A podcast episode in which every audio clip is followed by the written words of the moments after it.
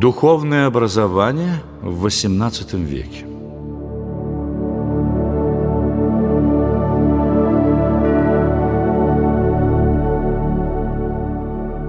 В начале XVIII века Петр I провел реформу школьного образования. Одной из его главных забот было насаждение в России европейского просвещения – он потратил много сил на организацию школ, которые готовили бы знающих людей для армии и флота, для горного дела и строительства крепостей.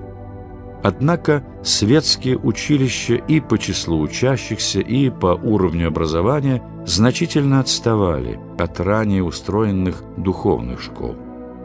По характеру своего образования эти школы были подобны европейским университетам, они выпускали не только богословов, но и специалистов для государственной службы, переводчиков, медиков, преподавателей. Петр попытался перестроить духовное образование, сузив его многофункциональность, но удалось это не сразу. Еще в течение всего XVIII века роль духовного образования в развитии русской науки и культуры была велика – Петр своим указом от 1721 года ввел обязательное духовное образование для детей духовенства. Те, кто не обучался в школах, не допускались к церковным должностям, их запрещено было принимать и в чины гражданской службы, кроме солдатского. Этот указ поддержал и Святейший Синод Русской Церкви. Согласно синодальному регламенту, все необученные поповичи исключались из духовного сословия и подлежали обязательной рекрутчине. Этим же документом каждому архиерею вменялось в обязанность открывать духовные школы у себя в епархии и содержать их на свои средства.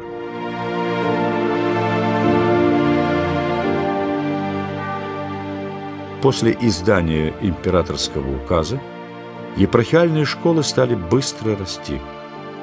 Первые школы появляются в Петербурге и в Нижнем Новгороде, затем в Харькове, Твери, Казани, Вятке, Холмогорах, Коломне, Рязани, Вологде и Пскове.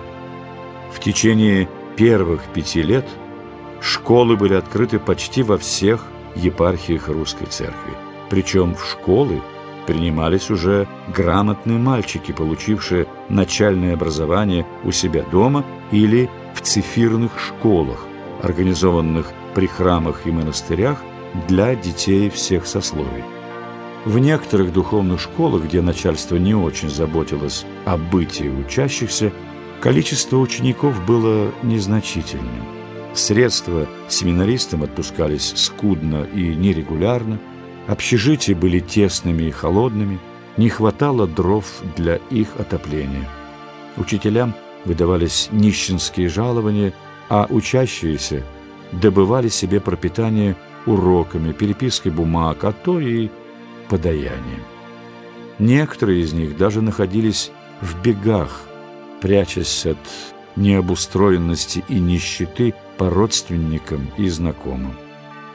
Самыми же многочисленными и устроенными были новгородские школы, в которых обучалось свыше тысячи человек. Все духовные школы представляли собой закрытые учебные заведения, подобно военным корпусам. Для воспитанников вводились строгие правила внутреннего распорядка. Общежития при них назывались семинариями. Впоследствии этим словом стали называть и сами духовные школы. Свидания с родными дозволялись семинаристам крайне редко. Ректор, инспектор, наставники и учителя обязаны были жить вместе с воспитанниками. Школьная дисциплина была весьма суровой. За нарушение распорядка и другие провинности – секли розгами не только семинаристов, но даже их наставников.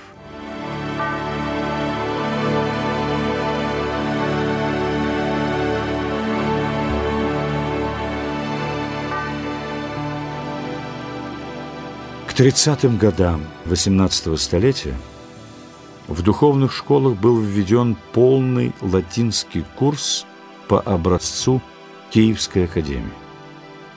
Школы, сумевшие внедрить такой курс, получали название семинарий. Остальные стали считаться более низкими по уровню духовными училищами. Все преподавание велось на латинском языке. Учеников в процессе обучения заставляли не только писать и говорить на этом языке, но и общаться только на нем вне аудитории. Для контроля над этим, особенно среди учеников низших классов, были изобретены длинные листы, вложенные в футляр. Так, сказавшему что-нибудь не по латыни, давался этот лист, в который вписывалось имя провинившегося. Ученик носил этот лист до тех пор, пока сам не ловил следующего проговорившегося не по латыни нарушителя. Тот из учеников, у кого этот лист оставался на ночь, подвергался порке. В дисциплине школьному начальству помогали и ученики, как правило, старших классов. Они надзирали над младшими, имея особые латинские титулы. Визитаторы, например, следили за учениками, жившими за стенами школы. Сеньоры и директоры контролировали порядок в общежитии. Цензоры следили за поведением в храме, а авдиторы репетиторствовали со слабейшими. На заучивание латинских слов и штудирование латинской грамматики уходило много сил.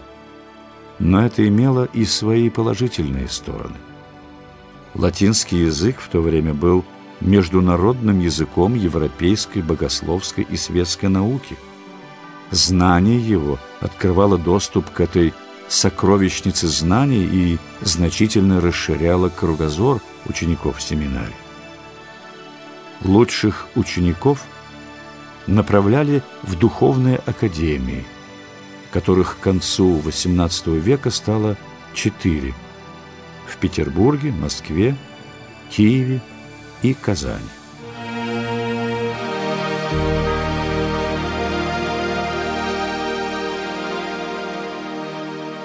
При императрице Екатерине II было разработано новое законоположение о духовном образовании. В семинарии стали больше внимания уделять преподаванию не только латинского – но и греческого, а также новых языков. Расширился круг общеобразовательных дисциплин. В учебные планы стали включать географию, историю, физику. Семинарии постепенно стали превращаться в среднеспециальные учебные заведения. О качестве духовного образования свидетельствует тот факт, что в XVIII веке Россия не вырастила ни одного профессора из дворян. Это связано не только с тем, что научная карьера мало привлекала детей дворян. Именно духовное образование, основанное на серьезном знании классических языков, давало нужную для научных занятий подготовку. Сегодня людям, рассуждающим о русском просвещении, имеет смысл помнить, что русскую науку в то время развивали поповичи, точно так же, как русскую литературу создали дворяне.